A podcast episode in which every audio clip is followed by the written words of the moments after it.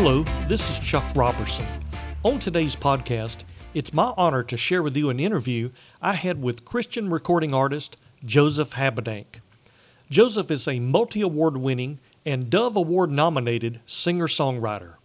For 10 years, Joseph served as the baritone singer and then as lead singer for one of Southern Gospel's favorite family groups, the Perrys. As a songwriter, he has helped write two nationally charted number one songs, and in 2010, the song If You Knew Him, co written with Rodney Griffin, was nominated for Southern Gospel Song of the Year at the GMA Dove Awards and won the Singing News Fan Award for Song of the Year. He was also nominated for Singing News Magazine's Male Vocalist of the Year, Lead Singer of the Year, and Songwriter of the Year for three consecutive years. Joseph currently resides outside of Nashville, Tennessee, with his wife Lindsay. But amongst all the success, Joseph went through a dark period in his life as he struggled with drug addiction. In this podcast, we'll talk about his delivery from that addiction and his current music career. So here's my interview with Daywind recording artist, Mr. Joseph Habedank. So, Joseph, thanks for being on my podcast today. Well, man, thank you so much for having me. I am honored to do it, and uh, it's great to hear from you.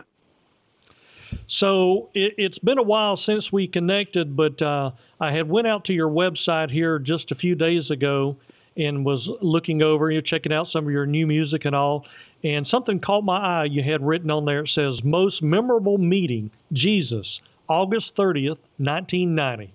So tell us about that meeting. Tell us about that experience. Well, interestingly enough, um, I don't know when this will air, but we are recording this on August 30th, 2016. So 26 years ago today, I uh, accepted Christ. I was a four-year-old little boy, and my granddad was uh, a preacher, and we had been in a camp meeting in Dayton, Ohio, at the Charity Baptist Church, and I was raised in a a, a small independent Baptist church there, and uh, I can remember uh, on the way home from church, my papa asked, or before we went home from church, he asked my mom if if I could ride with him, and she said, "Yeah, of course." You know, we were going to his house anyway, and we got in the car and he started uh, walking me through uh, the salva, you know, how to accept Christ. And uh, boy, I tell you what, we got back to his his little uh, condo there just outside of Dayton, Ohio. And one of one of the most memorable things that he did was he put me in his walk-in closet. And it was very dark in there, and I can remember him closing the door, and I was on the inside, and he was on the outside, and he made it very relatable for a child. And what he did was he knocked on the door. and It was dark where I was, so it kind of like being uh, like how we are when we're in sin. We're we're trapped in the darkness. And I remember him knocking on the door, and when I opened the door, the the uh, walk-in closet door, he basically said, "It's as easy as that. Jesus is knocking on your your heart's door. He wants you to let him in." Wow. Let him in to the darkness so that there can be light. And so I can remember kneeling down, um, just four years old, and it was so real to me. Obviously, I still remember that day very well, but it was so real to me that as a four year old little boy, I was uh, emotional. I started to cry when I got saved, and oh man, it was just an amazing experience. And I can remember this amazingly jo- jovial feeling as just a four year old little boy. I can remember I had this big big T-shirt that I was going to wear to bed that night. I can remember swirling around in circles as a four-year-old little boy and just being so happy, uh, being able to accept Christ at a young age. And I'm so grateful for that. And I'm really grateful that that the Lord can save whoever is willing to call on His name. And uh, I'm so grateful for that. But it was definitely the most memorable meeting I've ever had. Yeah, I can. Uh, that is a great story, and you know the uh, the blessing about it is that it happened at such a young age. Um, we have a couple in our church that they were in their, I believe, 70s before they got saved, and they're faithful members today. Uh, they work in the church, but they think back of all those years they missed out serving God. Yeah, but, boy, it's tough Yeah, but the nice the, or the great thing about it is it doesn't matter if you're four years four years old or 104 years old. If God's knocking at your door, He's ready and willing to save you, and that's that's what's awesome about it. That's exactly right, and I'm very thankful for uh, being saved at a young age, and uh, I'm just grateful for my granddad that he took the initiative to tell me about Jesus. And even though I'd heard about Jesus, you know, my whole life, I raised in church, and you know, we were one of these families that not only went to church on Sunday morning, we went every time the doors were open, literally. And uh, oh, you know, I'm just grateful for that heritage. Absolutely. So, for the people listening to my podcast that may not know you very well, uh, you are a singer songwriter. You're a, uh, a Christian artist. Give us a little bit of your history, sort of, you know, when and how you got started in gospel music, and you know, maybe even tell us uh, some of the the people, the groups you've sung with. You know, just give us a little bit a little bit of your background. Well, I started singing with my family when I was five years old. I was just a little boy, and me and my brothers would sing and then as I got older, um, I was about 16, 15 or 16, and my family had stopped singing. And I, I always loved singing. I knew that's what I wanted to do. I knew that's what I was called to do, more importantly. So I started singing out of my own. I, I, I still don't know why my mom let me do this, but I had a 1994 Chevy Camaro that I bought, and she would let me drive the churches in, you know, West Virginia, uh, and in, I was from Ohio, and of course Ohio and Indiana, and uh, uh, all over the place. I mean, Virginia, all kinds of places, and she would let me travel. And then I, I ended up doing a talent contest at the Crabb family's homecoming, and uh, ended up winning that talent contest. And the prize was that you got to make a CD at Daywind Records, which is now my record company. It's who I've been with since I was 17 years old. Wow. And uh, so I, I sang, I did that album, and then uh, the Perrys were introduced to my album when they were looking for a baritone singer back in 2003 and asked me to come try out. And of course, I joined them in 2003 and was with them for 10 years. And then in 2000, December of 2013, uh, almost three years ago, I started a solo ministry, and uh, and it's just been an amazing experience. It's been a great journey, and I'm so grateful for what the Lord has done in my life and what He's doing in our ministry. Yeah, absolutely. And I remember back when you were when you started with the Perrys, you like you said you were their baritone singer, and then after a uh, period of time, you moved up to the lead position when their uh, lead had uh, uh, you know changed careers. Tell us what is what was it like, sort of traveling with the Perrys and and, and those what was it a ten year period? Sort of what was that like? Yeah, it was a ten year period. I and like you said, I had started out singing baritone, and uh, when Loren Harris came off the road in, I believe it was 2005 or 2006. I, I'd only been there two or three years. Tracy came to me and asked me if I wanted to sing lead, and to be honest with you, I, I had always considered myself a baritone singer. I didn't think I was good enough to sing lead, and so I told him no. And then we tried out a lead singer. Uh, he came on the road with us one weekend, and I'll never forget. We were in uh, Boone, North Carolina, and in Asheville, North Carolina. And I had a buddy of mine come up to me after the first date, and he said, "You know, I don't, I don't really have a dog in the hunt, so to speak, but he said I, I feel like you're the next lead singer for this group." And I can remember walking off stage and and uh, the Lord telling me, "You can do that."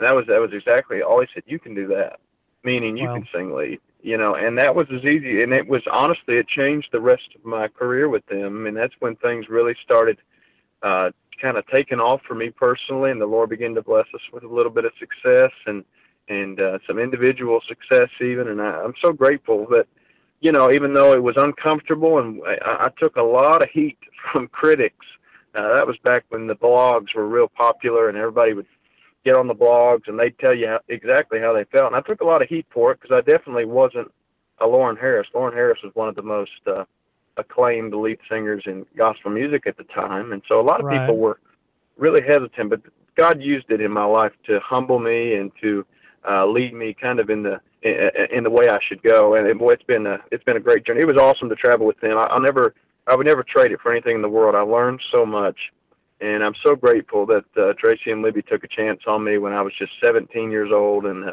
it was just a great experience, and I loved my time there. Awesome.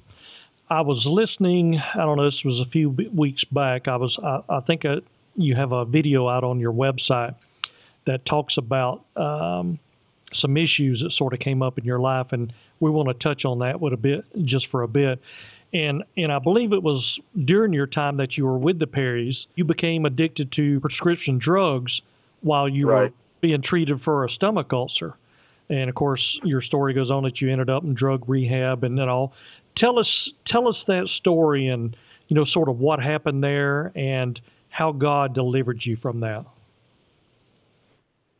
Well, and I'm glad you asked. I, I always uh, love sharing my story because of uh, even though it's a tough, it was a tough time in my life. I always say it was the worst thing that ever happened to me and the best thing that ever happened to me. I grew up in a great Christian home, but I grew up around addiction. I had a brother who was addicted to drugs at an early age, and uh, I was one of these people that absolutely hated addiction. But I had a single mom who uh, consistently leaned on me as the oldest sibling to kind of hold things together. And I can remember one night she called me about my middle brother Nate, and I always knew it was uh, not good if she called me real late at night. And I can remember being up real late one night, and I got down and started praying after she had told me what was going on with him. I remember I, she asked me if I would pray, and I got down on my knees and I prayed the most arrogant prayer that I've ever prayed. And I, I asked God to take my brother's addiction away and give it to me. And uh, wow. Uh, was that an unwise thing to do, but it was a very arrogant thing to do because I honestly thought in my mind that I could handle uh, the drug addiction better than he could, and uh, that I could hold it together. Well, I don't believe that God gives people addiction, but I do believe that God allows things to happen in His sovereignty to draw us closer to Him. And it wasn't too long after that that I actually had a, an ulcer on the back of my throat. It actually wasn't uh, in my stomach; was on the back of my throat, and it had abscessed into my face and my jaw, into my ear. Worst pain I'd ever been in, and I was introduced to prescription narcotics uh, during that time. And I never forgot the way they made me feel. The devil really uh, played with my mind and told me, you know, this is what you've been missing your whole life. You're the scared, insecure kid from a broken home, and there's a pill that makes normal people feel abnormal, but it makes you feel normal. And, uh, and it was kind of the devil saying, this is what you've been missing. You need this. You've got to have this to be able to. It'll help you sing better. It'll help you write better songs. Uh, it'll help you pass the time when you're on the road because it just makes you feel so good about everything in life. But just like with any sin, uh, there it is a slippery slope, and that can come back to bite you. And so I ended up getting uh, obviously addicted to those drugs, and I was taking anywhere from 10 to 12 hydrocodone or oxycodone every day of my life. Wow. And I can remember uh, the low point for me in 2013. It was in May 2013 when uh, Tracy and Libby or, or Libby came to me and and she had it been brought to her attention that I had this problem, and she kind of knew. They'd given me several chances. They knew I was struggling with the substance abuse, and they were very gracious in giving me uh, numerous chances. But uh, finally, it came down to Tracy got sick, and when Tracy got sick, um, I, I just kind of went downhill. Uh, it, even worse into my addiction, and it ended up coming out and she came to me and and uh, was very gracious and just said, "Hey, you know, we can't have you on the road uh, because of the drugs that you're using. What would you like to do?" And they allowed me to resign, and I ended up checking into a, a rehab facility here just outside of Nashville called Cumberland Heights, and uh, the Lord really used that in my life. And I started reading my Bible every night, which I hadn't been doing. I started praying every night, and I can remember reading a lot about David and uh, David's story of you know, I could really relate with David because he was a singer and he was a songwriter, and man, had he messed up. And the Bible still says that he was a man after God's own heart. And uh, I, I had trouble reconciling that statement of that reality in my mind. I didn't understand how a murderer and an adulterer could be a man after God's own heart. Uh, but it, the Lord spoke to me and said, you know, it's not that David fell; it's what he did when he got up. And um, and all of a sudden, I, I thought, well, if he can fix David, surely he can fix me. If he can heal David, Absolutely. surely he can heal me. And that's that's been 1192 days ago that I've been off of all prescription drugs, and uh, I still keep up with it. It's been uh, almost three and a half years, and I would not have the ministry that I have today had I not walked through that darkest time of my life. But the best thing that ever happened to me, it really put life into perspective. and it's helped me relate with my brother, who unfortunately still struggles with addiction to this day. So uh, it, it was an uh, it was an amazing journey, and uh, I had a great wife. Uh, I have a great wife named Lindsay who stuck with me, and uh, now she travels everywhere with me. And uh, boy, she's just been a, a rock through all of it, and has learned about addiction and how to combat the. Uh, in the future, obviously, you know, we have to look down the road and say, you know, what happens when when uh, I have to have surgery of some sort, and it's just one of those things where you're just going to have to suffer through it because one one pill can set you back. So it's been an it's been just a great great process, and God has been so real to me and been so gracious to me to allow me to not only uh, get through the addiction, but to have a new ministry now where we help other addicts and alcoholics in the church and and outside the church as well. Yeah, that's that's awesome. Um, you know, it's it's it's interesting when we think of addiction. You know, we normally think of like the hard drugs, you know, cocaine or heroin or you know right. crack or something like that. But I, I think, and you probably can attest to this, that there's probably more of the prescription drug addictions going on that we're really not even aware of, and, and especially within the Christian circles. Yeah, because it's so easily justifiable. Not only is it illegal, it is a legal drug, but you're getting it from a licensed professional, a doctor, who is saying to you, you know, yeah, I'll give you this. And eventually, you know, not all doctors are obviously bad, but there are some who just don't know when to cut cut it off. And what happens is we justify it as Christians in our mind because it is a legal drug, and we just think, well, that's okay. And then we ended up uh, we end up getting hooked on them, and it becomes a stronghold and an addiction in our life. And so it is definitely, uh, as I said earlier, a slippery, slippery slope, and something that I would urge people to be careful with. Any sort of prescription drugs can be very uh, dangerous, especially the uh, narcotics and controlled substances. Yeah, absolutely. So, when you're, uh, what's then your message uh, to sort of try to steer people away from going down that slippery slope? Um, how do you counsel people on that? Well, unfortunately, I usually I usually uh, am confronted by people who are already stuck in it. And um, what I would say to somebody who has not been stuck in it, be careful if it runs in your family. A lot of there's a lot of great Christian people who who don't necessarily believe that it's genetic. However, sin is genetic. So you know we we we got it all the way from Adam. So Absolutely. if it runs in your family, if you have an alcoholic grandfather, if you have a dad who struggled with uh, any sort of addiction or alcoholism, I would be very careful with uh, any sort of controlled substance. And then for somebody who is stuck in it, I would say talk to somebody about it. You know, you'll never know, you'll never be able to get help until you ask, and uh, right. it can be very embarrassing. It is very, uh, it is the most embarrassing and shameful thing, even in the church circle. Uh, we've got great programs now like Reformers Unanimous and uh, Celebrate Recovery and things like that. However, it is still kind of taboo in the church. And so I would say, please do not be discouraged uh, by uh, not wanting to talk to someone about it because, again, you'll never be able to get help until you ask for it. Yeah, you're absolutely right. You know, and I think too, and, and I'll sort of relate my own story here to you, that we don't pray enough for our children that that they um, that that path, you know, that, that they don't go down that path. You know, I remember my mom telling me after I was grown, she told me, she says, son, I prayed all the time that God would make things like alcohol and beer, you know, that was the big things back in my day, and, and yeah. tobacco. She said, I prayed that God would make those things bitter to your taste, and where you just couldn't stand the taste of it. And you know, I don't I don't know if that's what it was. I'm going to give God the glory for it. But you know, as a young teenager, you know, going out trying some of that stuff, that's exactly what it was for me. Beer and alcohol had such a bitter, wow. nasty taste. I just never I never could get over that. And same with tobacco. It, it just So you know, I just thank mom for a prayer like that, and you know, I'm I'm I'm thinking maybe that's the kind of prayers we should have as adults for our children today.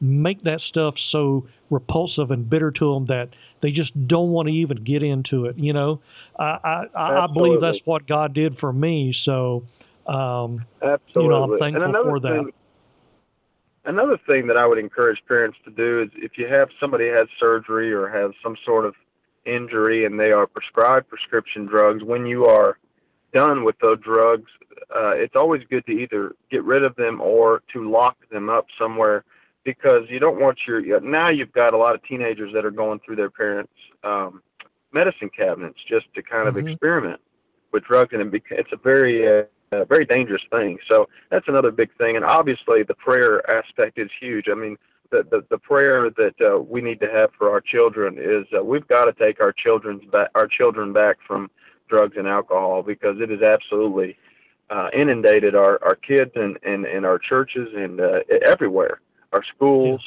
Uh, and so uh, it, it's definitely, we have to combat this with prayer and we have to talk about it, even when it's not uh, comfortable to talk about it. It's the most important thing to communicate uh, about these things and uh, just to allow God to work through our communication. Yes, absolutely right.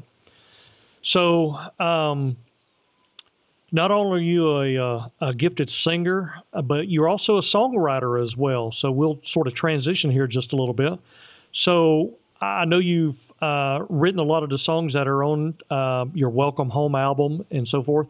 Tell us a little bit about the writing experience. You know, where you get your inspiration from, you know, is it from life experiences? I'm sure probably going through this uh, dark time of addiction sort of gave you some things to write about. Tell us a little bit about that writing experience.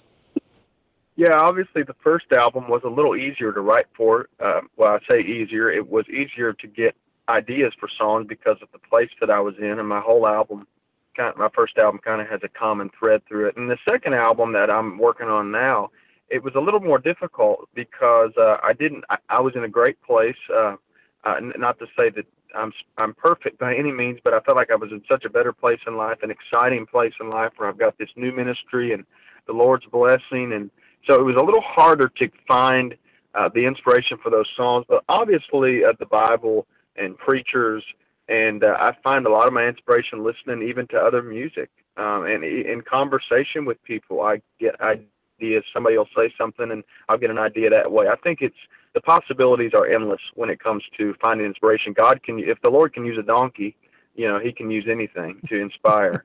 and uh, so I'm really grateful for you know uh, the inspiration that I've been given, and I do feel like even though it's taken some work and it's taken me listening closer to the Lord. I do feel like these songs for this next album that I'm getting ready to work on is uh, is coming along nicely, and, and it could even be better than the last one. So I'm excited about that. Excellent. Now you've got a new uh, single out, I believe, called "Big Enough," and is that one from your Welcome Home album? I believe.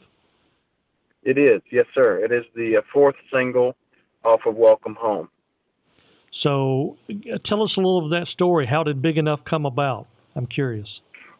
I was at a uh, a songwriting conference I was teaching at. I do it every year. It's called Write About Jesus, and it's in St. Louis, and it's for uh, people who are aspiring Christian songwriters. And uh, I met a guy named Michael Farren who has uh, written amazing songs throughout the years. Some of the songs that people might know are uh, "Pray Now" by Karen Peck and New River, uh, "Finish Well," which is also Karen Peck. Uh, if you've heard my song "The Beauty of the Blood," uh, he yeah, helped absolutely. write Matter that. of fact, I have the uh, the soundtrack and and been uh, trying to learn to sing it a little bit. I love that song. Oh, great! Thank you so much. And then th- he actually wrote uh, "Welcome Home," the title track, and then of course "Big Enough." And anyway, I met him, and uh, we we sat down to write for the first time. And uh, he he he kind of had heard my story, and he said, "You know, I feel like God needs to be amplified in this song and we need to talk about just how big God is because a lot of people don't really realize it's hard to believe that God is bigger than things like addiction. And, and I, I love what the uh, chorus says of the song is when it seems it can't be done I know God is big enough. I can run the race I'm called to run because I know God is big enough. And all of that was written uh, pretty much from my story And uh, so I'm so excited about this song. I hope it will encourage people, not just with uh, addictions, but anything that you're facing in life that may seem like an insurmountable mountain in your life. God is bigger, and He is big enough, no matter what the circumstance or situation is. Absolutely, absolutely. So you mentioned earlier you you have a solo career now. Um, any plans maybe down the road to join a quartet or maybe start your own group or I don't know if your wife Lindsay if she sings any um, any any plans that direction?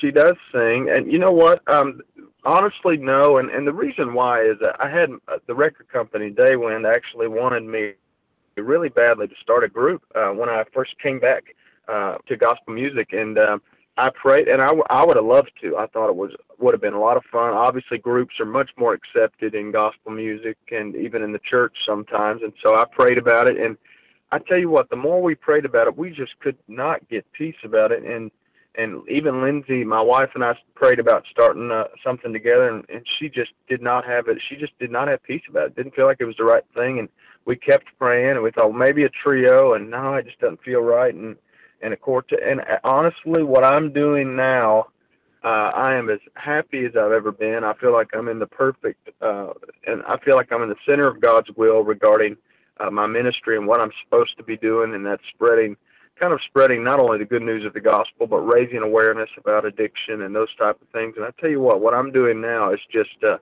as much fun and as as fulfilling as anything I've ever done. So as of right now, I am very happy being a solo artist, and I, and I know that may disappoint some people, but at the same time, I am uh, I have to follow kind of what I feel like the Lord wants for for my life, and this is definitely what I feel like He is. Uh, the season he has put us in right now, and and I, and I don't see that changing anytime soon. But then again, God always has uh, God always has His own plans. So ultimately, what He wants, we will do. Absolutely. So, how many dates are you doing a year now? Are you are you staying pretty busy as a solo artist?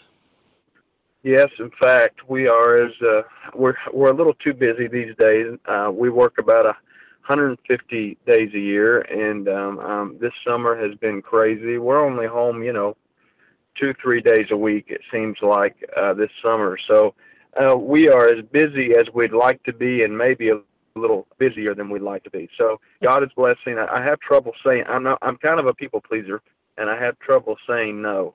So, so uh, uh, so I do just about anything anybody asks me as far as singing, and I would hate to turn down an opportunity to to share what the Lord has done in my life and and hopefully to help other people. So we're staying very busy and and loving it. Good, good. So, as we're wrapping up our time here, tell the folks uh, where they can find out more about your, your music, your ministry. I know you have a website if you want to give that address. Yes, it is josephhabedank.com. And for those of you uh, that can't spell it, it's a little tricky, so I'll help you. It's obviously Joseph, which is J O S E P H, and then Habedank, which is the tricky part. It is H A B E D A N K. So that's H A like ha, and B-E-D like a bed and A-N-K. So josephhabedank.com um, has all our music on there. It has some videos about my testimony. It's got some videos of me singing. It's got our schedule on there. It's got an online store where you can purchase CDs and uh, T-shirts and uh, all kinds of things like that. And then uh, you can keep up with us on Facebook or Twitter, Instagram, all of those things. Just search my name and you should be. There's not many Joseph Habedanks in the world. I think there's only a couple of us. So uh, it shouldn't be hard to find. And uh, so please keep up with us and come see us out on the road. Uh, again, we're we're very busy. We've been all the way to Canada and California and Florida and up to New York City and Connecticut and Vermont, New Hampshire, and of course all the southern states. And it seems like we've been everywhere. So uh, we will probably be coming to your area uh, if you'll go to our website, and we'd love to see you out on the road. Wonderful. Well, Joseph, I want to thank you again for uh, being part of my podcast today. You know, I, I feel your testimony is just going to really help someone out there because, as I said earlier, I think this this issue with addiction to like prescription drugs is probably more prevalent than what we realize it is. And you know, if yeah. your testimony just helps one person, then you know that's something to really thank God about. So. That's exactly right. And thank you for giving me the opportunity to share it. If anybody's listening who is struggling, please know that uh, Jesus loves you and, and uh, He died on the cross so that you could be forgiven from things like addiction. And, and Jesus still loves you. And uh, there's even great Christian people out there who will welcome you in and take you in and love you through it. So please talk to someone and know that God loves you and I love you too. And uh, we're praying for you. Wonderful. All right, Joseph, thanks again. I truly appreciate it. You bet, anytime. So I hope you enjoyed the interview with Christian recording artist Joseph Habedank. Again, to find out more about his music, visit his website at josephhabedank.com. This is Chuck Robertson, and thanks for listening.